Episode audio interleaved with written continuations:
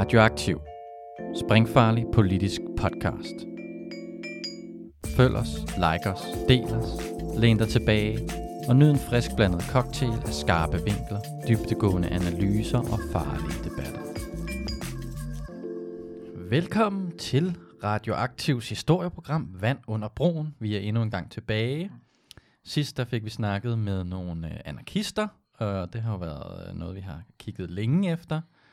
Øh, og i dag skal vi over i en helt anden boldgade. Vi har nemlig fået øh, Line Barfod i studiet. Øh, Line Barfod, hun øh, har været folketingsmedlem for Enhedslisten og arbejder som advokat i dag. Øh, men hun har også øh, tidligere øh, været med i, øh, i fælleskurs, eller mere præcis fælleskurs ungdom. Og hvad er fælleskurs? Ja, det er det, vi skal finde ud af i dag. Mit navn, det er Janus Rønbak, og min medvært, Jonas Neuveldt. Ja. Ja. Godt at være her. Ja. Og øhm, jamen, altså, jeg vil starte med at sige tak, fordi du vil øh, deltage, Line. Selv tak, og tak for invitationen. Ja. Og øhm, ja, vi plejer jo bare at springe ud i det, Jonas. Så det vil jeg så gøre. Så Line, kan du fortælle os lidt om, hvordan du blev politisk aktiv i sin tid, og hvor- hvorfor det så lige blev fælleskurs ungdom? Altså, jeg har altid været politisk aktiv fra før jeg blev født. Mm. Har jeg deltaget i demonstrationer og øh, strækkestøttearbejde og huslejeboykotter og forskelligt andet. Altså, så det, det var, det kunne jeg slet ikke forestille mig ikke at gøre. Øhm, og så kan man sige, hvor man så starter henne som ung, afhænger jo meget også af familie og bekendte, og, og hvor man nu er henne.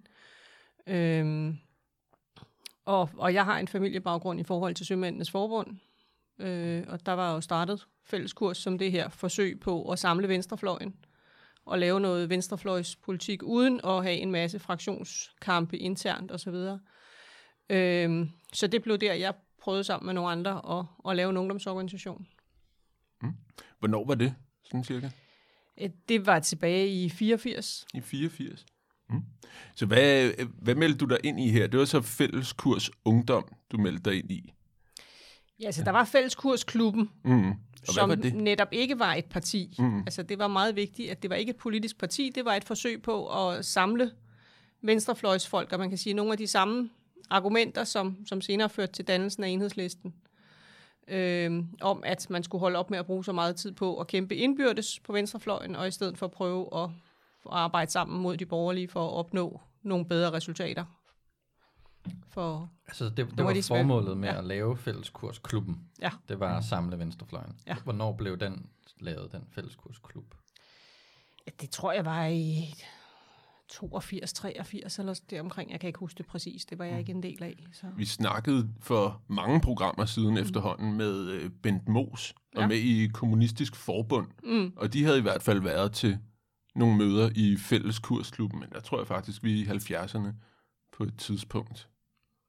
Øh, men det kan også godt være, at jeg husker forkert. Ja, så har det været i slutningen af 70'erne Ja, i hvert fald. ja. Så. Øh, Men, men hvem var det, der tog, tog initiativ så til den her fælleskursklub? Det var øh, nogle af dem, der var med i, i Sømændenes Forbund, ikke? Mm. og som jo også var, var, havde været med i DKP. Mm. Og da de så Hvad, hvad røg ud af DKP, så gik de i gang med at... Sømændenes forbund, hvad var der specielt ved det, siden at de, øh, de hoppede? Sømændenes Forbund var en meget, meget rød fagforening, Ja. øh, og som havde en stor styrke dengang. Øh, det var jo før Storbæltsbroen, mm. øh, og før man lavede det, der hedder DIS-loven, som jo betød, at øh, masser af rædderier kunne få lov til fortsat at sejle under dansk flag, men med udenlandsk arbejdskraft. Og dermed fik de udfaset det meste af de danske søfolk, så der er stort set ingen danske søfolk tilbage i langfart længere. Men dengang var det et stærkt forbund. Det har været en kæmpe fagforening, der var meget rød. jeg, eller en jeg stor ved ikke, om det var en kæmpe fagforening, men det var en stærk fagforening. En stærk altså, fordi hvis de stoppede færgerne, så kunne du ikke komme frem og tilbage mellem landsdelene. Mm. Og, og du kunne lægge meget af, af trafikken død, fordi dengang var der jo meget, meget mere trafik, øh, der var til med skibe. Mm. Mm. Øh, så derfor var det en stærk fagforening, og de brugte deres styrke Mm. til at prøve at, at opnå nogle resultater. Først og fremmest også for, der, for deres egne medlemmer, men også for at prøve at, at flytte dagsordenen mm. i samfundet til gavn for arbejderne. Ja. Og der har så været en, en nedgangshistorie, den er så lidt af nyere dato. Øh, men, men de har så forsøgt sig her, mens de var meget stærke, at lave den her fælleskursklub. Ja. ja. Okay. Hvad var øh, I fælleskursklubben, var der så en ungdomsafdeling der, eller kom den til senere, som du så blev medlem af? Det var da jeg øh, og nogle andre gik ind og startede Fælleskurs Ungdom. Der var Mm. ikke noget for... Der var ikke noget? Nej. Okay. Så hvorfor, øh, hvem var I, der startede den? Var I sømænd? Nej, Ja, okay. det var vi Ikke ikke. været sømand. Jeg har ikke været sømand. Nej, beklager. Men hvem var I så? Jamen, forskellige, øh, med forskellig baggrund. Øh, nogle i, i København, og nogle i Esbjerg er lidt forskellige steder i landet. Øh, vi var ikke så mange til at starte med. Øh, og vi nåede jo ikke at være der så længe, øh, så vi nåede heller ikke at blive så store. Men øh, altså, vi nåede at, at være nok til at, at kunne lave en organisation og lave nogle aktioner og, og deltage forskellige steder. Og blandt andet også være med til ungdoms, Verdens Ungdomsfestival i Moskva Mm. sammen med en række af de andre ungdomsorganisationer fra, Hvordan var fra det? Danmark. Det var stort. Altså med unge mennesker fra stort set alle lande i hele verden, der mødes. Hvad, var, du var derovre, hvad år var det? Det var i 85. Okay. Og så var der, kom der øh, unge fra hele Sovjetunionen og andre lande? Fra også? hele verden. Hele verden, okay. Altså, så de blev holdt rundt om i verden. Ja. Altså i, i, ikke kun i, i øst, men, mm. Mm. men i mange forskellige lande. Hvad lavede man så på sådan en? Øh, holdt møder, snakkede og oplevede kultur og sport og forskellige andre ting, men, men primært altså fik snakket sammen og mødt folk fra andre lande og hørt om, hvordan deres levevilkår var og snakket sammen om, hvad kunne man gøre for, at unge kunne få det bedre. Og 85 var FN's verdensår for, for unge, ligesom at Mm. man jo har haft verdensår for kvinder og for forskellige andre indsatsområder. Mm. Jeg var nede i, øh, i øh, hvad det hedder det, Stors antikvariat øh, for noget tid, siden, hvor de havde fået en masse plakater ind. Øh, gamle venstrefløjsplakater og sådan noget. Der var en del af de plakater fra de der ungdoms øh, verdensmøder der. Mm. Mm. Så det var, var meget interessant at se. Mm. Øh, ja, Men hvad, hvad lavede I så i Fælleskurs Ungdom? Du nævnte, I havde nogle udadvendte aktiviteter med nogle aktioner og ting og sager. Hvad, er der nogen specielle, du kan komme i tanke om? Jamen altså, dels har det jo været, været strækkestøttearbejde, ikke? Mm. øh, og altså været med til at støtte op om noget af det, som, som andre lavede. Så i forbindelse med FN's øh, år for, for unge, lavede vi en aktion i Folketinget, Mm. hvor øh, banner og, og holde tale og smide pjæser ud og så videre op fra tilskuerpladserne, som mange andre også har gjort. Var det i forbindelse med påskestrækkerne i Nej, det var- 85? Det var, det det var var før. før. før det. Det var altså, Folketinget skulle have en øh, forspørgselsdebat, må det have været, Mm. om, hvad indsats skulle man gøre i Danmark for unge i forhold til, at det nu var FN's år for unge. Og, og det var alt sammen altså et eller andet meget teoretisk kedeligt noget, og vi synes ligesom, man skulle fokusere på de store problemer, ungdommen havde. Altså, der var jo voldsom ungdomsarbejdsløshed på det tidspunkt, mm. og også dengang stor mangel på billige boliger og så videre. Og det var, synes vi, mere relevant at diskutere, hvordan kunne man gøre noget ved de problemer.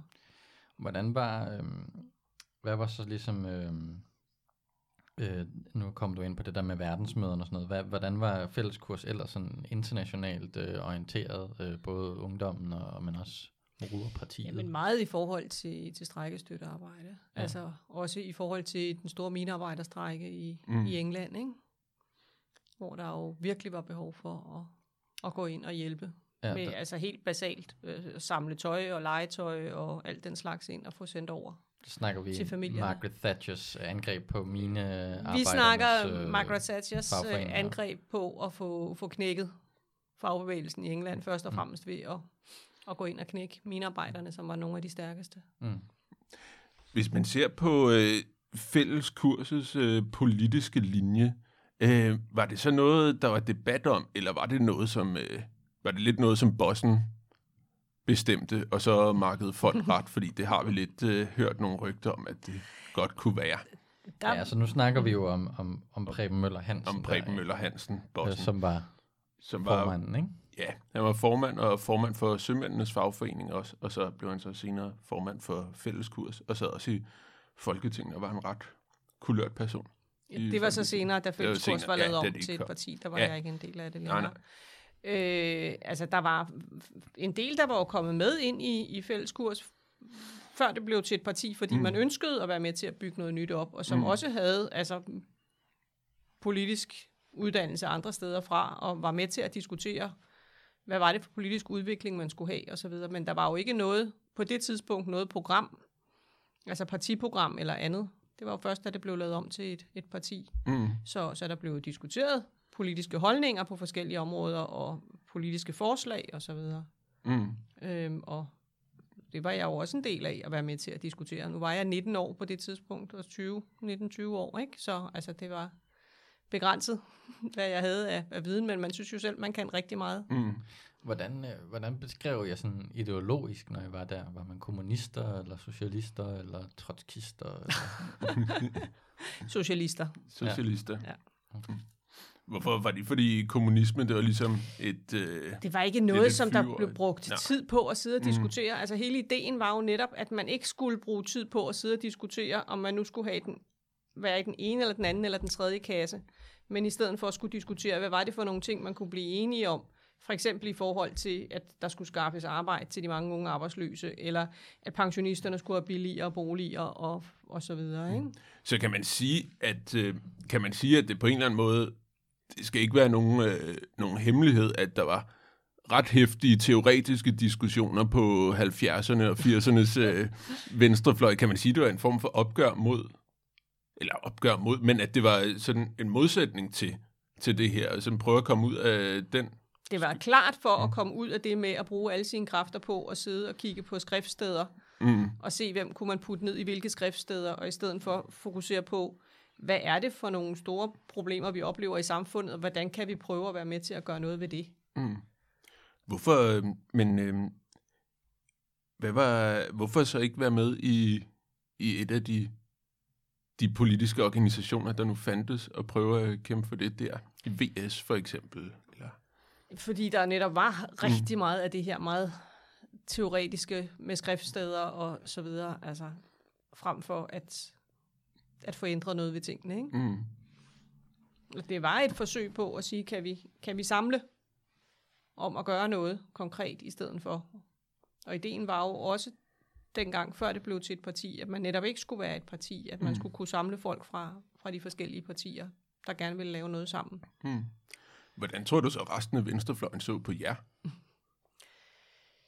Jeg tror, der var mange, der synes, det var mærkeligt, altså, men der kom dengang, altså både i 70'erne og, og 80'erne, så kom der jo nye organisationer til hele tiden. Mm, Altså, så det var jo ikke noget nyt, at der kom forskelligt, og så så man jo, hvad der overlevede, og hvad der ikke gjorde, og hvordan det udviklede sig. Altså, det var jo et af de store problemer på venstrefløjen, at der var så mange forskellige organisationer hele tiden, ikke? mm. Og det blev der brugt mange kræfter på. Men ham der, øh, Preben Møller Hansen der, hvis man kan vende tilbage til ham, mødte du ham? Øh, og altså, kan, kan du beskrive, hvad han var for en karakter? Han er bare, når man sådan læser om det, så virker han som en meget speciel karakter. Jeg har bare mødt mange gange. Ja. ja han var jo karismatisk mand, altså, men, men det, der for mig er vigtigt, er, at han altså, gjorde det rigtig, rigtig godt som formand for Sømændenes Forbund med at, at skaffe sine medlemmer nogle gode vilkår. Øh, og så kan man have en lang diskussion af, hvad det så var, han gjorde, da han lavede fælleskurs om til et politisk parti og skulle i Folketinget og så videre. Ikke? Mm. Og, Ja, der og skete det, der så skete ting. bagefter, der har jeg ikke haft nogen kontakt med ham, så Mm. det skal jeg ikke gå ind i. Altså, Mm. men, men det var ikke det, jeg oplevede på det tidspunkt. Nej. Vi tænker at komme lidt ind på, hvad der så skete i fælleskurs øh, senere, men, øh, men det kan vi lige komme ind på.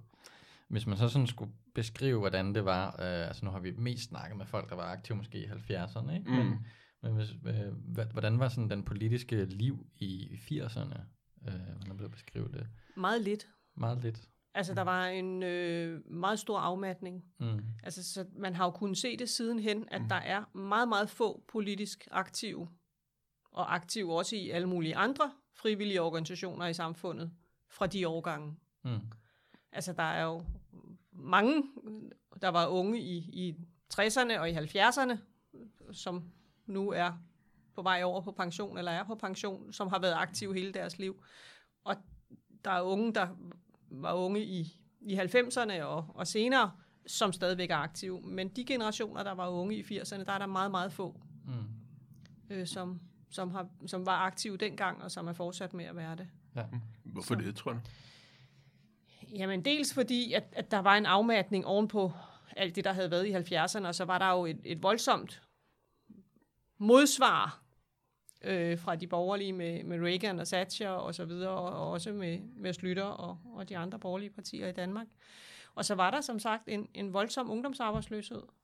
Mm. Altså så folk havde, havde svært ved bare at, at få det til at hænge sammen for sig selv. Mm.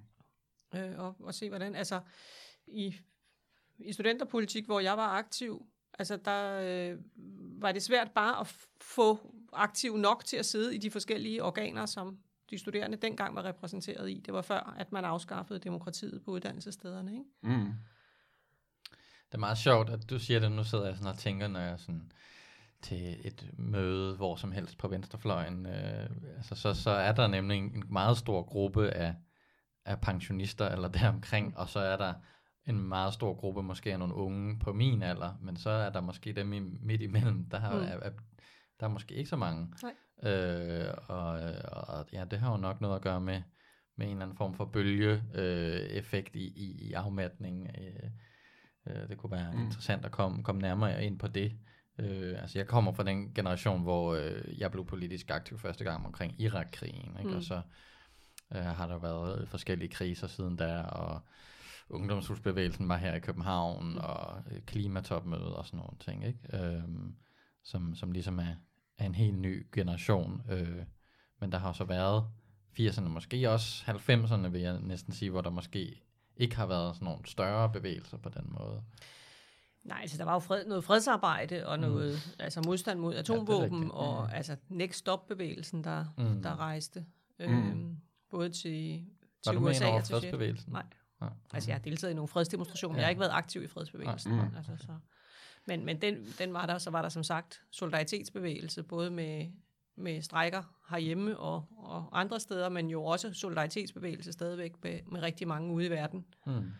Øh, ikke lige så meget som i 60'erne og 70'erne med, med Vietnam, men der var jo stadigvæk en del lande, der kæmpede for at, at blive fri af koloniherredømme. Ikke? Mm.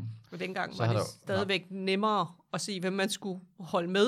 Det er jo så blevet meget svært siden. Altså i dag er der jo ikke mange, hvor det er sådan sort-hvide konflikter. Mm-hmm. Mm. Der, er- altså, måske også fordi vi får mere information i dag, end, end man gjorde dengang, men, men i dag er, det, er der rigtig mange konflikter i verden, hvor man ikke kan sige, at man holder med den ene eller den anden side, fordi der på begge sider er nogen, mm. som man ikke synes ville være rare at få, få til magten.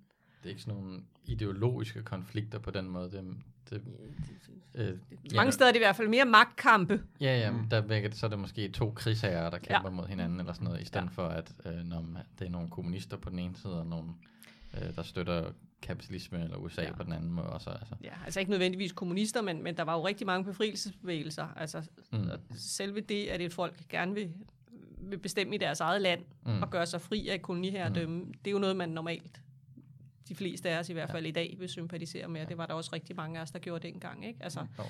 med, Ja, med, der var også anti-imperialisme. Og, ja, og anti-apartheid i forhold til Sydafrika og Zimbabwe. Og, Det var, hvis vi prøver at komme lidt mere ind på sådan din, øh, din bane her, så har vi læst os frem til, at du ender på noget, der hedder Tidens Højskole ja, i 83-84. Hvad var det for et sted? Jamen, øh, det var en, en højskole, som øh, i høj grad var, var finansieret af penge, som man skaffede øh, fra venstrefløjen. Øh, og, og hvor at jeg var jo ikke inde i organiseringen, men som jeg husker det, så var der flere forskellige både fagforeninger og politiske partier, der sad med i, i den ledelse, der var af, af højskolen. Og det var en højskole, som havde som formål at være med til at uddanne både fagforeningsfolk og, og venstrefløj mere bredt i sådan mm. grundlæggende både historieforståelse og andet, ikke? Så det var så op til, at du gik med i, øh, i fælleskurs ungdom Ja. her. Så, øh, så det var sådan en ideologisk højskole, kan man kalde det. Det kan man godt kalde det, Mm. ja. Op på Nordsjælland. Op i Nordsjælland, Mm. ja. Okay. På Nordsjælland. Var der ikke også en på, øh, på Sydfyn? Den er der måske stadigvæk. Den røde højskole, den er Ja. lukket for mange år Den siden. er også lukket for mange år. Men det er den, ind, hvis man tager ind på Arbejdermuseet, så Mhm. mm. står der en Lenin-statue. Den kommer dernede fra, så vidt jeg havde forstået. Nej, den kommer fra tidens højskole. Nå, den kommer fra Tidens. Højskole. Okay. Okay. Nå, nå. Så, så, Men, ender øh, du, øh, så ender du i hvert fald i fælleskurs ungdom. Og det er måske også ud fra sådan det billede, man nu har af Preben Møller Hansen, og måske mere generelt af sømand, så kunne man godt øh, forestille sig, at det var et ret mandsdomineret miljø med en ret, øh, hvad kan man sige, bramfri omgangstone. Øh, stemmer det? Du kan roligt sige, at der er en, en bramfri omgangstone, men der var også stærke kvinder. Mm. Altså, Ja. så, så der var ikke lange indviklede sætninger, Nej, nej. men, men respekt for mennesker. Altså. Mm. Okay, så det var ikke, øh, der var ikke sådan, du oplevede ikke nogen, at det sådan på en eller anden måde kunne være et sexistisk miljø, eller sådan noget? Altså, jeg tror at det ikke, man ville snakke på den måde i dag. Mm. Øh, men altså, det gør man måske stadigvæk nogle steder i nogle skurvogne eller andre steder, ikke? Men, men altså, det var ikke noget, jeg på noget tidspunkt oplevede som, som krænkende, eller var ude for, at nogle andre dengang tænkte, at det var krænkende, og det har i hvert fald ikke fra nogen af deres side været ment Mm. på nogen måde som noget, der skulle, skulle være krænkende. Så hvis vi så, så beslutter på et tidspunkt, så beslutter ledelsen i fælles kurs, at det skal være, ja, det skal være et parti, Mm. i stedet for at være den her fælles kursklub for at samle venstrefløjen. Hvorfor tror du, de gjorde det? Det ved jeg simpelthen ikke. Jeg forstår det ikke, og jeg protesterede jo imod det og meldte mig ud. Mm. Og det gjorde resten af ledelsen i Fælleskurs Ungdom og, og en lang række andre øh, folk i, i Fælleskurs også. Altså fordi Mm. mm. man ikke, det var ikke den udvikling, man ønskede. Mm. Øhm, så altså, de har åbenbart vurderet, dem der sad i ledelsen, at, at nu var tiden inde til at lave et nyt parti. Men, Men, øh, men, det var jeg uenig i.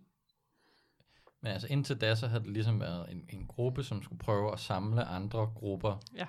til at lave et parti, men de vælger så før den proces ligesom er udviklet, at lave et parti bare for sig selv-agtigt. Er det sådan, man skal forstå processen? Ja, altså meningen var at samle folk om at prøve at arbejde for, for bedre vilkår. Altså udover at der var fælles kursklubben og fælles kurs ungdom, så var der også fælles kurs pensionister, der arbejdede for bedre vilkår for pensionister, Mm. øh, højere pension og, og billigere boliger og så videre. Ikke? Altså, så, mm. så meningen var at prøve at, at arbejde på tværs Mm. for, øh, at borgere kunne få det bedre. Så det var ikke til, at, til at starte med, at, at det skulle være, det var ikke sådan partiforberedende til at starte med. Det, var aldrig meningen, eller hvad? Jeg skal ikke kunne sige, om det aldrig har været meningen, men det var ikke det, jeg var i det for, mm. og det var der adskillige andre af dem, der var med, hvor- som heller ikke mente. Altså, hvis man på et tidspunkt skulle lave et parti, så var opfattelsen hos mig og hos flere andre, jeg snakkede med, at så var det jo noget, man skulle bruge god tid på i hvert fald. Og skulle tage alle diskussionerne om, hvad var det så for et politisk program, man skulle have, hvad var det for et fundament, man skulle stå på, hvad var det, man altså, skulle have af holdninger og opfattelser på en lang række områder. Og det skulle man jo så involvere alle medlemmerne i. Mm. Og det, men det skulle ikke prøve, at der var ikke sådan en tanke om at, at lave en samling eller enhedslisten, øh, eller hvor man skulle snakke med alle de andre partier jeg har ikke, altså der var jo flere, altså ligesom I sagde med mm. Bent Mos, altså mm. så var der jo flere forskellige mindre grupper, Mm. der gik med ind i fælleskurs mm. Ja, og, og var med der okay. øh, mm. for at, at lave noget enhedsarbejde. Mm. Men jeg har ikke hørt nogen snakke om, at de ville gå hverken til VS eller DKP eller andre. Mm. SAP eller... Jamen det er fordi, for eksempel da vi snakkede med Finn Sørensen, Mm. mm. øh, altså, så, så, så, snakkede, altså, så snakkede de jo meget om, hvordan de ligesom prøvede at udlægge den her politik og sådan noget, de snakkede. Jeg kan ikke huske, om de også snakkede om, de var partiforberedende, men at de ligesom endte med at have den her analyse øh, af, at jamen, det, vi bliver nødt til at samle hele venstrefløjen. Og, og det ligesom var, øh, og det er ligesom, den, den analyse er ligesom gået igen hos mange forskellige grupper, øh, indtil man så står her i slut 80'erne og ligesom tænker, at vi bliver nødt til, øh, at man har det her valg, hvor at der er, er det både SAP, DKP Ja, og, og. VS og fælleskurs. Er det ikke alle fire, der er Nej, sammen? jeg tror ikke Jeg fælleskurs tror ikke, fælleskurs var måske Nej. ikke med der, men, men der var i hvert fald mange partier, som alle sammen lige præcis røg under spærregrænsen, ikke? og så er det man så tænker, at vi bliver nødt til at lave enhedslisten og få folk til at mødes der. Øh, det var bare om fælleskurs ligesom var en del af det, eller lidt kørt sit, sit eget show. Altså jeg tror på det tidspunkt, hvor man lavede enhedslisten, jeg var ikke med, men der tror mm-hmm. jeg ikke, at fælleskurs var, Nej. var inde i overvejelserne Nej. der overhovedet. Der havde de også Men det var jeg sig. ikke, altså der var jeg ikke en del af hverken det Nej. ene eller det andet. Så, Hvad- der lavede jeg studenterpolitik. Ja, hvor går du så hen, når du meldte dig ud, og hvor gik resten af ledelsen fra Fælleskurs Ungdom? Hvor gik de hen? De fleste gik ikke nogen steder hen. Mm. Øh, altså nogen er måske blevet fagligt aktiv, det ved jeg ikke. Øh, jeg gik i, altså startede på universitetet og, og blev studenterpolitisk aktiv. Mm. på i noget, der hedder kommunistiske studerende. Det blev jeg så senere, ja. Senere hen, okay. Øh, hvad var det for en størrelse, kommunistiske studerende? Det var øh, en del af DKP, kan man sige. Mm. Altså en selvstændig organisation, men tilknyttet DKP. Ja. Kom, yes. Ja. Eller hvad? Så det Kommunistiske studenter, ja. Mm. Altså dengang var der jo en række politiske studenterorganisationer. Det er der jo stadig. Altså Frit Forum, der er Socialdemokraterne, ja. så nok den mest kendte. Ikke? Så, så var der moderate studenter, som var, var radikale og forskellige andre. Altså ikke radikal i betydning ekstrem, men i Ja, betydning partiet I radikale betydning venstre. moderat, som, som, navnet, som navnet angiver. Ja. Øhm, Så, og, og man kan sige, der var jo i den grad brug for at være aktiv studenterpolitisk også dengang. Det har der jo vel altid været, og er der stadig. Men, mm. men det var jo mens Bertel Hård, der var undervisningsminister, og der blev lukket rigtig mange uddannelser. Øh, Det var også i det år, hvor han lukkede sociologi, fordi han var uenig med sociologistudiet, så blev det lukket. Øh, Blev sociologistudiet lukket? Ja. Det er gået min næse forbi. Det gjorde det. Nå? Der gik flere år, før det blev genåbnet. Ja, men det er der handlekraft, om ikke andet. Ja, Men du har så øh, meldt dig ind i DKP eller DKU, før du kommer med i aldrig KMS. DKU, men jeg meldte mig ind i DKP. Okay, Ja. okay, okay. Var du aktiv i, i DKP? Jeg var aktiv i lokalafdelingen på Christianshavn, hvor jeg boede. Mm. Så, men øh, havde fået en klar melding om, at eftersom jeg havde været i fælleskurs, så ville jeg ikke kunne få lov at være aktiv nogen andre steder. Okay, hvorfor? Ja, fordi så Så man øh, var jeg jo ikke oplært i DKP, så kunne jeg jo så ikke måske... trænet i den rette lærer. Det kunne være sådan noget, ja. Mm. Ej, det er lidt en, øh, i hvert fald en kontrast til nutidens øh, venstrefløj, hvor man vist ikke siger nej til aktive på, Ja. på lige så, øh, på lige så sådan stålfast måde. Så. Men kommunistiske studenter havde så brug for, at der var nogen, der var aktive Mm. i studenterpolitik og hos dem. Og de var så ligeglade med, at ledelsen i DKP sagde til dem, at det måtte jeg ikke. Så fik du lov alligevel. Ja. Det er godt. øh, hvis vi så øh, kommer lidt ind på, øh, altså hvad der så sker nu. Nu har du meldt dig ud, øh, men, men det kunne være, at du måske øh, havde lidt informationer, som vi ikke har, omkring hvad der så sker med fælleskurs, når du har meldt dig ud. Altså så bliver det så til det her parti. Hvad, hvad er det, der sker der, og hvorfor, hvorfor gør det det? Ved du det? Nej. Det, det ved Det er noget, de har besluttet i ledelsen, og som sagt var jeg dybt Mm. uenig, og jeg Ja. ja. synes, det er meget svært at forstå, hvorfor de valgte den vej. Mm. Mm. Okay. Øhm, fulgte du ligesom med i, altså sådan som vi har læst os frem til, så, så bliver det ligesom partier, de formår, for, formår faktisk at blive valgt ind i, øh, er det 86? Jeg tror, Ja, det var 87, Seks- ikke? Jeg sad der i ja, 13 syv, måneder, der, så vidt ja, jeg der husker. er et, øh, en folketingsperiode mellem to valg, ret Ja. kort imellem. Ja, der er Jeg I synes, jeg husker, var det 87, omkring 13 måneder der omkring. Ja, det passer meget godt. Ja, Øh. og så jeg tror jeg, det er 88, der er det her valg, hvor der er fire. Så tror jeg, det er 88, hvor der er det her valg, hvor der er de her forskellige venstrefløjspartier, og ingen af dem bliver valgt. Der er sådan en helt enorm stemmespil Ja. på, på venstrefløjen, som så ender med, at nogen snakker sammen og siger, "Ey, det kunne være, at vi skulle lægge vores uenigheder til side og lave noget. Ja, at det var der, man så fælles i, i 89 startede og stillede op første gang for enhedslisten, og så ikke kom Mm. mm. ind. Ikke? Men, men efter at have været ude og, og samle underskrifter og, og ligesom kørt en kampagne med et lille regnestykke, der hed 1 plus 1 lige 4, altså 1% til VS og 1% til DKP, det giver så øh, fire mandater i Folketinget. Ikke? Øhm, men der, der sker jo så den der udvikling i fælleskurs, øh, som, som er, er lidt speciel, og jeg, jeg synes, den er lidt interessant, fordi jeg kan huske, øh, jeg sad og så et, øh, et interview, sådan, øh, det er en del år siden, sådan, om hvem det var, der var Dansk Folkeparti-vælgere, så havde de sådan nogle interview med nogle forskellige Dansk Folkeparti-vælgere. Og en af dem, øh, han var en ældre gut, øh, Øh, han kunne sagtens have været med i fælles kurs. Han sagde i hvert fald, at han havde været kommunist tidligere. Og måske havde han også været DKP'er faktisk. Men han var i hvert fald landet på, at, øh, at, øh, at, øh, at Dansk Folkeparti ligesom var den lille mands parti. Og at det derfor var, øh, øh, derfor var han begyndt at stemme på den. Men han kom faktisk fra sådan en, en DKP, eller måske endda fælles kurs baggrund. Øh, og, og så er det bare meget interessant at se på det her med, at øh, at Fælleskurs faktisk søgte et samarbejde med Mogens Glistrups Trivselsparti. Øh, og også, øh, hvis man kigger på, på programmet fra, er det 86, øh, så var der meget sådan, øh, øh, ældrepolitik, EU-modstand og øh, en kritisk indvandrerpolitik. Fulgte du med i den udvikling, der, der foregik der, og hvad, hvad var det, der skete? Ja, er medierne, ligesom alle andre, kan jo ikke... Altså, ja.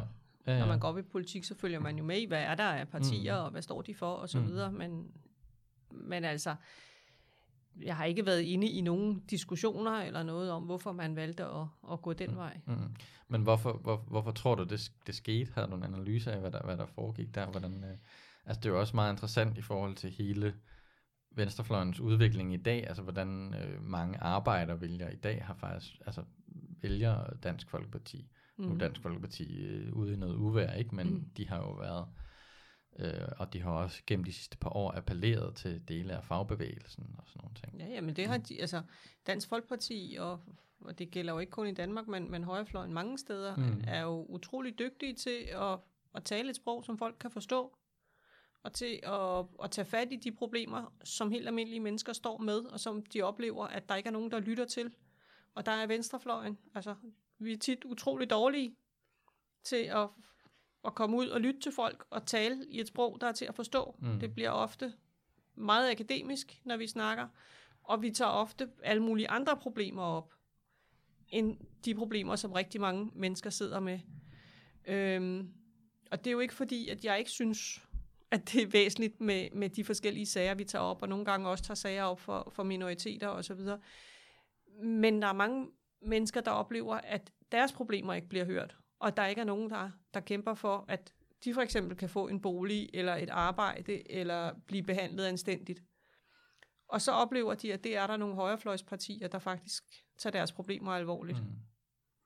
Men tror, tror du, der har været en eller anden, øh, altså, altså det er jo bare interessant også i forhold til, altså, øh, hvis man kigger på partier i dag, og det gælder både Enhedslisten og SF, altså, så er, er det jo primært akademikere, der er repræsenteret i folketingsgruppen og så videre. Øh, øh, tror du, at, at fælles kurs øh, bevægelse mod, mod højre på en måde her, altså sådan en form for højreorienteret velfærdspolitik, øh, har det haft noget at gøre med det? Altså, der har jo også været nogle rødder ind i fagbevægelsen, som har bevæget sig et andet sted hen. Det ved jeg simpelthen ikke nok Nej, om, hvorfor nej. at, at Mm. det går på den måde Mm. med, med lige præcis den gruppe. Hmm. Men altså, jeg, jeg tror, det der er vigtigt i dag, når man ser på samfundet, det er at finde ud af, hvordan kan man blive bedre til at tage folks problemer alvorligt. Og til faktisk at gøre noget for at, at løse dem, og sørge for, at, at de også bliver en del af demokratiet, bliver Mm. en del af samfundet, Hmm. og har mulighed for at få et ordentligt liv. Så hvis vi, øh, hvis vi kigger på, øh, på studenterbevægelsen her, du er med i de her COM-S. Hvor længe er du der? Hvor længe sidder du der? Er det hele din studietid? Nej, øh, fordi KMS blev, blev opløst øh, lige omkring 89-90. Ja, det er der mange ting på. Det er der mange ting, der gør på det der blev- tidspunkt, ja. Øh, og, og jeg gik også ud af DKP på det tidspunkt. Øh, men, men jeg var aktiv i studenterrådet. Mm. Altså Mm. jeg var kun, jeg tror, halvanden, to år. Øh, jeg sad på KMS, så gik jeg ind i studenterrådet Københavns Universitet og sad i præsidiet der, fordi jeg, der manglede simpelthen folk. Jeg synes, det var vigtigere, Mm. at der var folk til at sidde i, i organerne på universiteterne og andre uddannelsessteder, end at der var nogen til at sidde i, i altså mere partipolitiske organisationer. Så. Kan du huske en, øh, en specifik øh, aktion eller, eller noget? Hvad, hvad, hvad, hvad kæmpede I for i den periode i øh, kommunistisk studerende? Jamen, det var meget rettet mod, hvad var det, man skulle lave i studenterbevægelsen. Mhm. Mm. Øh, altså, så, så, og så var det jo altså, også meget diskussionerne med, med de andre politiske fraktioner, der var. Altså, hvor man kan sige, den store fraktion, ellers der var i Studenterrådet på Københavns Universitet, og, og også et par andre steder, det var dem, der hed SOFA, mm. Socialistisk Fagfront, Mm. øh, som, og så havde man altså, diskussioner om, hvad var det så for en udvikling, der skulle være, men i realiteten var det jo ikke, fordi der var så store uenigheder. Altså, det er jo venstrefløjens svøbe, at, at man tit får de der diskussioner om noget, der ikke er så vigtigt, i stedet for at koncentrere sig om, om det væsentlige. øhm, og det, altså, det jeg prøvede i hvert fald at være med til, det var at finde ud af, hvordan kan vi få studenterbevægelsen op at stå igen, fordi den var i knæ, ikke? Mm. Og, og i den periode, hvor jeg sad i studenterrådet, opdagede vi pludselig, at vi havde mistet alle vores penge og skyldte en masse penge væk, så der skulle lige pludselig bruges mange kræfter på overhovedet at redde studenterrådet fra at gå konkurs, hvad der havde været en katastrofe på det tidspunkt. Ja, det er vi mange, der er glade for, at det så lykkedes sidenhen. Øh, men, øh, nej, undskyld, jeg tabte lige tråden. Øh, ja, hvilke, altså havde I også nogle sådan, hvad kan man sige, hvilke, hvilke studenterpolitiske kampe var der sådan på det tidspunkt? Altså ved, senere der er man jo, ja, hvad har vi lavet i studenterbevægelsen? De ting, vi nu har lavet. Så den mod generel Altså- nedskæringspolitik altså- har, jo- har jo altså- været, har jo Ja. været det alt dominerende fokus på det seneste, men var det også det dengang? Det var det i høj grad. Altså jeg kan stadigvæk huske, da der var en, der havde fået et øh, hemmeligt notat fra undervisningsministeriet op under neglene, hvor at, øh, der var en hemmelig plan om at skære en milliard, hvad der var rigtig, rigtig mange penge dengang, bredt på en lang række øh, uddannelser og, og studenterområder. Øh, områder. Øh, dengang svarede det nærmest til hele Københavns Universitets budget. Øh, og det første, jeg så skulle gøre, da jeg fik det notat, det var simpelthen at sætte mig på skrivemaskinen og skrive det om, så man ikke kunne se, hvilken skrivemaskine det kom fra. Mm. Det var dengang. Øh, og så bagefter få det kopieret og få det ud til rigtig mange, altså alle dem, der ville blive berørt af det, alle de mange forskellige uddannelser. Og hvor vi så lavede nogle møder med, altså det var jo både universiteter og seminarer og erhvervsskoler og øh, studenterrådgivning og rigtig meget andet, der, der skulle skæres drastisk. Mm. Og så fik lavet en koordineret øh, indsats med både at få presse med og lave nogle aktioner, der gjorde opmærksom på, hvor vigtigt det var at sørge for, at man havde ordentlige uddannelser. Og det lykkedes at, at få taget stort set alle besparelserne af bordet. Så det var en af, Så det af de væsentlige lykkes. ting. Det, Det det kan- kan lykkes, ja. Det, det kan lykkes. Jeg har siddet mange gange, øh, nu besætter vi øh, rektors kontor og sådan noget, og så sidder man der nogle dage, og så, At der er ingen, der opdager det. Nej, nej. Så, og så, Ja. og, Mm. så, det, så ændrede det ikke så meget. Og jeg Og tror, så- jeg har forhindret, øh, at en af vores filosofilærer blev fyret. Så fik vi simpelthen fik en, finde nogle penge et sted, så han ikke blev fyret, fordi han kunne rigtig godt lide. Det er det, jeg har, har Ja. formået. Ej, min øh, største politiske sejr nogensinde, da jeg fik skiftet kantinen på QA ud. Det var en døren. det, det var simpelthen dårligt. Øh, Den nye Det er kan- også vigtigt jo. det er da vigtigt. Det og er da det- vigtigt. Det var og det- dyrt og ja. dårligt og Ja. usundt, og jeg sagde, at hvis bare en af tingene kunne være god, Mm. så ville det være en frem. Det er en god kantine, der er der nu. Ja, præcis. Men Ja. det, der jo også er Det er vigtigt, dig, det er, Tak for det. Tak for det. Der er mange gode frokoster derude. Det, der også er vigtigt, er jo, at når man, man har nogle af de her indsatser, kampe for at få bedre vilkår, eller for at forhindre nogle nedskæringer eller andet, så får man jo også nogle erfaringer. Altså de mennesker, der er med, lærer, at man kan rent faktisk være med til at gøre noget sammen. Man kan lave nogle ændringer. Altså selvom det kun er ganske lidt, man får igennem, så giver det jo en viden og en erfaring og en tro på, at man kan noget, som så kan bruges senere. Ikke? Hvordan ender du så i... Du ender jo i enhedslisten Ja. på et tidspunkt. Hvornår sker det? Jamen det var i starten af 90'erne, jeg meldte mig ind der. Mm. Så, Hvorfor det? Ja, fordi at jeg kan ikke leve uden at lave politisk arbejde. Ja. øh, og fordi at, at jeg jo netop synes, at, at det var rigtig godt grundlag at, at ville lave noget sammen. Mm. Altså at, at fokusere igen på, på det, man kan blive enige om, og hvordan man kan lave ting om, i stedet for at bruge en masse tid på at sidde og skændes indbyrdes om noget, der måske i virkeligheden ikke er så vigtigt. Der var vel heller ikke andet tilbage på det tidspunkt. Så var der vel enhedslisten. Så skulle man ud i nogle rigtig små nogen.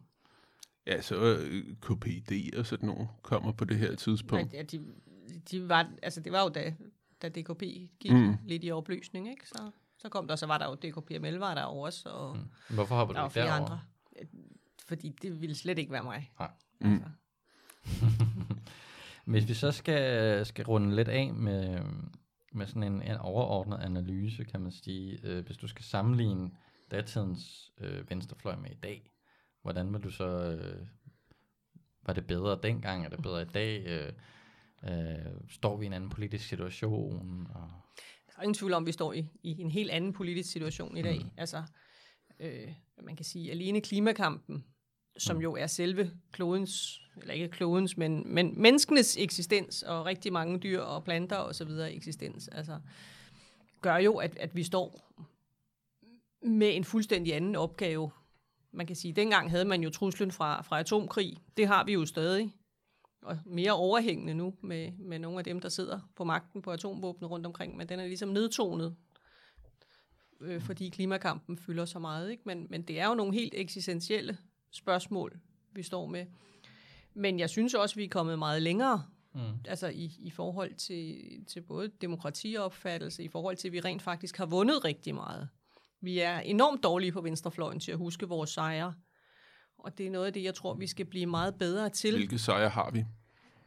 vi har mange. Altså, noget af det for mig væsentlige er, at langt de fleste af os i dag vokser op stort set uden at blive udsat for vold. Altså, og det betyder bare rigtig, rigtig meget for mennesker om man hver dag går i frygt for, at man bliver slået. Altså, man kan sige, at man startede med at få afskaffet arbejdsgivernes ret til at slå deres tyne, og mesters ret til at slå sine lærlinge. Så fik man afskaffet mænds ret til at slå deres koner. Og senest i 90'erne fik man så afskaffet forældres ret til at slå deres børn. Og, og det betyder utrolig meget for, hvad man har af kræfter som menneske. Vi er kommet langt i forhold til ligestilling. Der er stadigvæk langt igen, men vi er kommet rigtig langt, ikke kun i forhold til kønsligestilling, men i det hele taget med at få en opfattelse af, at alle mennesker har en værdi. Der er stadigvæk grupper i det her samfund, som bliver holdt udenfor og betragtet som værdiløse desværre af, af andre, men, men langt de fleste af os har en opfattelse af, at alle mennesker er, er noget værd. Vi har en helt anden, meget større vidensniveau om mange ting, der foregår. Og selvom at sociale medier er et kæmpe problem på mange områder, så giver det jo også nogle helt andre muligheder øh, for at nå ud til mange flere øh, meget hurtigere og udenom de etablerede medier osv. Så, så der er nogle, nogle andre ting, vi kan gøre. Det, der er for mig at se den største udfordring, det er, hvordan man bliver ved med at lære nye generationer, at de skal gå ind for demokrati og menneskerettigheder, skal kæmpe for dem. Altså fordi man glemmer ligesom det, man har opnået. Og vi skal nødt være i den situation, at, man, at hver eller hver anden generation skal miste demokratiet og menneskerettighederne for at forstå, hvor vigtigt det er, at man skal kæmpe for det.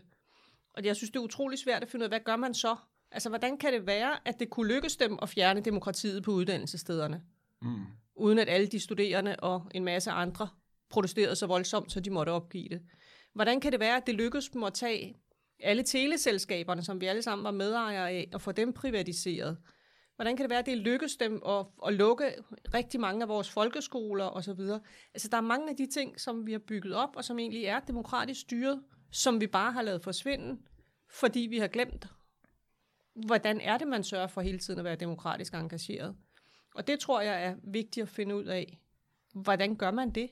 Altså, er det teaterfolk? Er det computerspil, eller hvad er det, der skal til for, at nye generationer hele tiden forstår, at det er vigtigt at kæmpe for? Men for eksempel, altså, vi har jo vi har taget udgangspunkt i 60'erne, 70'erne og 80'ernes venstrefløj. Mm. Øh, og det gør vi jo som nogen, der øh, øh, er, er, er født øh, enten efter eller omkring øh, Sovjetunionens fald og sådan noget. Ikke? Så, så det, der foregik før det, det er ligesom Øh, fortaber sig i tårerne på en eller anden måde, men det er også, øh, øh, det fremstår også, specielt 70'erne og sådan noget, ikke? Altså fremstår som en eller anden øh, øh, gylden periode, eller sådan noget, med enormt mange, mange aktiviteter. Altså mm-hmm. der, har, mhm. der var virkelig mange grupper, der var en eksplosion af, af bevægelser og, øh, og så videre, ikke? Øh, så det er også lidt derfor, vi grebet fat i den. Øh, og, og, og selvom øh, at, at jeg synes, der sker nogle ting nu og sådan noget, så, så det er jo ikke fordi, vi er, er på det niveau. Øh, hvad, hvad tænker du ligesom, at, at, at vi kan lære af den tid? Nu var du så også fra 80'erne, hvor der allerede var sket en vis afmatning. Mm. Men er, er der noget, vi kan bruge fra den gang, som vi har glemt i dag? Ja, altså jeg tror, det vigtige er, hvordan får man folk engageret og givet en tro på, at de selv kan være med til at skabe forandring og givet en, en lyst til os at være demokratisk aktiv. Altså, mm. i 70'erne fik man jo opbygget elevråd alle steder, som faktisk fik indflydelse. Altså, både på folkeskoler og, og alle uddannelsessteder. Hvordan får vi det aktiveret? Hvordan får man igen skabt en lyst til, at man er aktiv mange steder? Der var en, en gejst i forhold til bare at gå i gang med at lave forandringer. det ser vi igen, synes jeg. Altså, det er jo også noget af det, jeg laver i mit arbejde som advokat. Det er jo alle de mange iværksættere rundt omkring, der går i gang med at lave nye løsninger på forskellige måder. Ikke? Men det, som vi i hvert fald savner i forhold til 70'erne, synes jeg, det er hele kulturlivet. Altså, mm. der var en langt større forståelse dengang på venstrefløjen for, at, at man skal have det sjovt. Og man skal have kulturen med. Og altså, det er som om, det har vi fuldstændig glemt. Det er sådan noget ekstra flødeskum en gang imellem, mm. i stedet for at, at være det helt grundlæggende. Der er flere, der har sagt, at sådan, de savner lidt fra den gang. Øhm, hvad kan man sige? Ideologien, eller måske endda utopien, at den ligesom har øh, fortaget sig bag, at man har nogle konkrete krav til en finanslov, for eksempel. Mm. Øh, at man så har glemt, hvad vi egentlig kæmper for på et større plan. Mm. Kan du se noget i det? Jeg tror, det er rigtigt, at der er, og det er jo også der, kulturen kommer ind for mm. mig, altså at der er behov for, at vi, vi også bruger tid på at snakke om, hvad det egentlig er, vi drømmer om. Mm. Altså, hvad er det, vi godt kunne tænke os? Ikke bare kæmpe imod noget, men alt det, vi godt kunne tænke os at være for, og at, at det er muligt. Altså, at ligesom det var muligt, at kvinder fik stemmeret, altså, ligesom at det har været muligt at nå dertil, hvor vi er på en lang række områder, så er det jo også muligt at skabe et samfund, hvor alle kan få lov til at være med og have et arbejde, uden at blive slidt ned af det. Det er muligt at fordele verdens goder på en måde, så alle kan få nok at spise hver dag og så videre. Altså, der er masser af ting, der er, er mulige, hvis vi går ind i dem. Og det er muligt at skabe et samfund, hvor vi alle sammen kan være med til at bestemme. Jeg tænker også, altså sådan noget, det, det man måske kunne mangle, det er måske sådan det der lidt mere fanden i voldske øh, i, i at komme med sådan nogle udmeldinger. Altså nu, nu forberedte jeg mig til, til, til, til årsmødet i enhedslisten, øh, og, og der var der for eksempel en, der havde forslag om øh, øh, gratis offentlig transport, for eksempel. Ikke? Og det synes jeg lyder godt og sådan noget. Men jeg havde bare også, havde, er måske blevet så gammel, at jeg sådan sad og tænkte sådan, ah, men øh, passer det nu til alting, og altså, det er jo måske, åh, vi skal lige undersøge, og sådan nogle ting. Men så, men så sad jeg og tænkte, nej, ved du hvad, altså, selvfølgelig synes jeg det. Og så, så skal man kræfte med bare at sige det, altså så kan det godt være, at der er nogle detaljer, men, men vi skal sgu også ligesom ture og bare og svinge os op på den høje hest nogle gange og sige, det her, det er det, vi vil have. Øh, og det er måske også sådan lidt, øh, jeg kan huske, vi havde haft et interview her i Katalysator for helt, øh, øh ikke, ikke, ikke øh, på Radioaktiv, øh, med Zach Exley, som er en af dem, der var øh, med til, og han kom også og holdt oplæg inde i Arbejdsmuseet, han var med til at, øh, at føre Bernie Sanders kampagne, og en af hans pointer, det var, at man skal ikke, ikke komme med de her halve krav, man skal komme med, med de hele krav, ikke? man skal fandme man skal gå hele vejen, hvis man skal gå, eller sådan, øh, og, og det, altså, Bernie Sanders kampagne har jo virkelig været i stand til at skabe entusiasme i mm. USA, øh, og, og det tror jeg da også, fordi de ligesom har, har turet, det er også en helt anden politisk øh, verden derovre, ikke? Altså, altså, vi vil jo også helt klart stå og sige, selvfølgelig skal vi have øh, universel øh, sygehusvæsen til alle, ikke? Altså, det, vil være, det er jo absurd, ikke? At de ikke har det, men men, men at man så, hvis man så kommer, vi synes, vi skal indføre sådan en løsning, hvor der måske er lidt mere til lidt flere, eller sådan noget, ikke? Det holder ikke. Man skal simpelthen kunne, kunne, kunne være lidt mere fandenske og så sige, fuck detaljerne, vi vil have det her, fordi det, det, det kræver vi, og det er et ideal, og det er et mål, og det er en rettighed, og så videre, ikke? Mm. Så det kunne man måske godt mangle lidt mere øh, i dag. Man kan sige, det er jo en... Man skal jo gøre begge dele. Mm. Man skal jo både kunne gå ind og sige, Jamen, vi skal fuldstændig stoppe udledningen af CO2. Vi skal simpelthen sørge for, at vi kommer over på, at øh, det er altså alternativ vedvarende energi, alt det vi bruger, og stoppe for olie og gas og, og kul osv. Men du skal jo også kunne tage, hvad er det så undervejs, du skal gøre? Altså du er nødt til både at kunne sige, det her er målet, og så kunne sige, hvad er det så, der skal til for, at du kommer hen til det mål? øh, og kunne, altså sammen med alle de mange dygtige ingeniører og alle mulige andre, kunne lave beregningerne af, hvad er det, der skal til, eller tilsvarende på andre områder. Altså du skal både kunne komme med målene, men, men det skal også være realistisk at kunne komme derhen. Altså folk skal kunne tro på det. Men det er klart, du er nødt til at starte med at sætte målet. Mm. Hvis ikke du sætter målet, altså, så er det umuligt at vide, hvor du egentlig vil hen af. Og, og det skal du turde tur sætte også meget, meget højt, selvom folk tror, det er en utopi til at snakke med, starte med, fordi ellers kommer du aldrig derhen. Jamen, øh, Jamen. Vi er løbet tør for spørgsmål. Det tror jeg også. Lad, lad, lad det være ordene, vi skal... Ja, øh, men så lad os da bare sige uh, tak til, til vores lyttere, fordi I vil med, og tak til Line, fordi du vil være med, Selv tak. og uh, tak til Line, fordi hun tog kage med. Vi sidder faktisk og spiser sådan en lækker chokoladekage. Mm. Mm. Øh, I får ikke noget. Øh, haha. Ja, Men, men øh, øh, det kan I jo så bage jer en chokoladekage og høre hele Vand under broen-serien til den. ja, hvor mange timer har vi? Det her, det er jo afsnit 20 faktisk. Ja, så det er en 20 timers tid. 20, 20 timer har vi i hvert fald optaget. Øh, Stor kage. En kæmpe stor kage. Øh, hvad er det egentlig, vi mangler? Vi skal have... Vi skal have fat i en DKU'er. Ja. Øhm, og så tror jeg lidt, at vi skulle vi... Så tror jeg lidt, vi er derhenne, hvor vi skal snakke om enhedslisten. Mm. Og hvad, hvad Ja. der egentlig skete der, og der har vi jo store planer. Vi har planlagt en øh, debat øh, med øh, i hvert fald en fra enhedslisten, eller vi har planlagt en debat med øh, en fra DKP, Mm. en fra VS, og måske også en Saber, Ja, som Mm. ligesom de tre partier, man plejer at sige, gik sammen, selvom DKP og VS var noget større, ikke? Men, Mm. men, øh, men det var de tre partier, man ligesom øh, sammen. Jeg har faktisk skaffet et, et billede af den første øh, hovedbestyrelsesmøde i enhedslisten. Så, så det vil blive vist. Mm. tænker jeg, på det tidspunkt. Ja.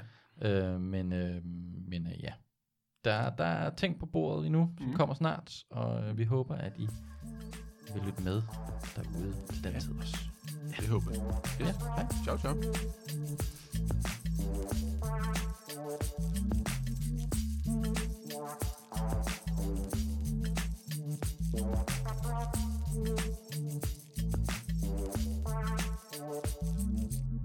Oh ja. Inden du smutter, husk nu lige at følge Radioaktiv. Vi er på Facebook, Twitter, på SoundCloud eller i din podcast-app. En række af vores podcasts udkommer også som video på YouTube. Du må også gerne dele os med dine venner. Hvis du er ellevild, så kan du gå ind på solidaritet.dk og blive medlem af vores mediehus.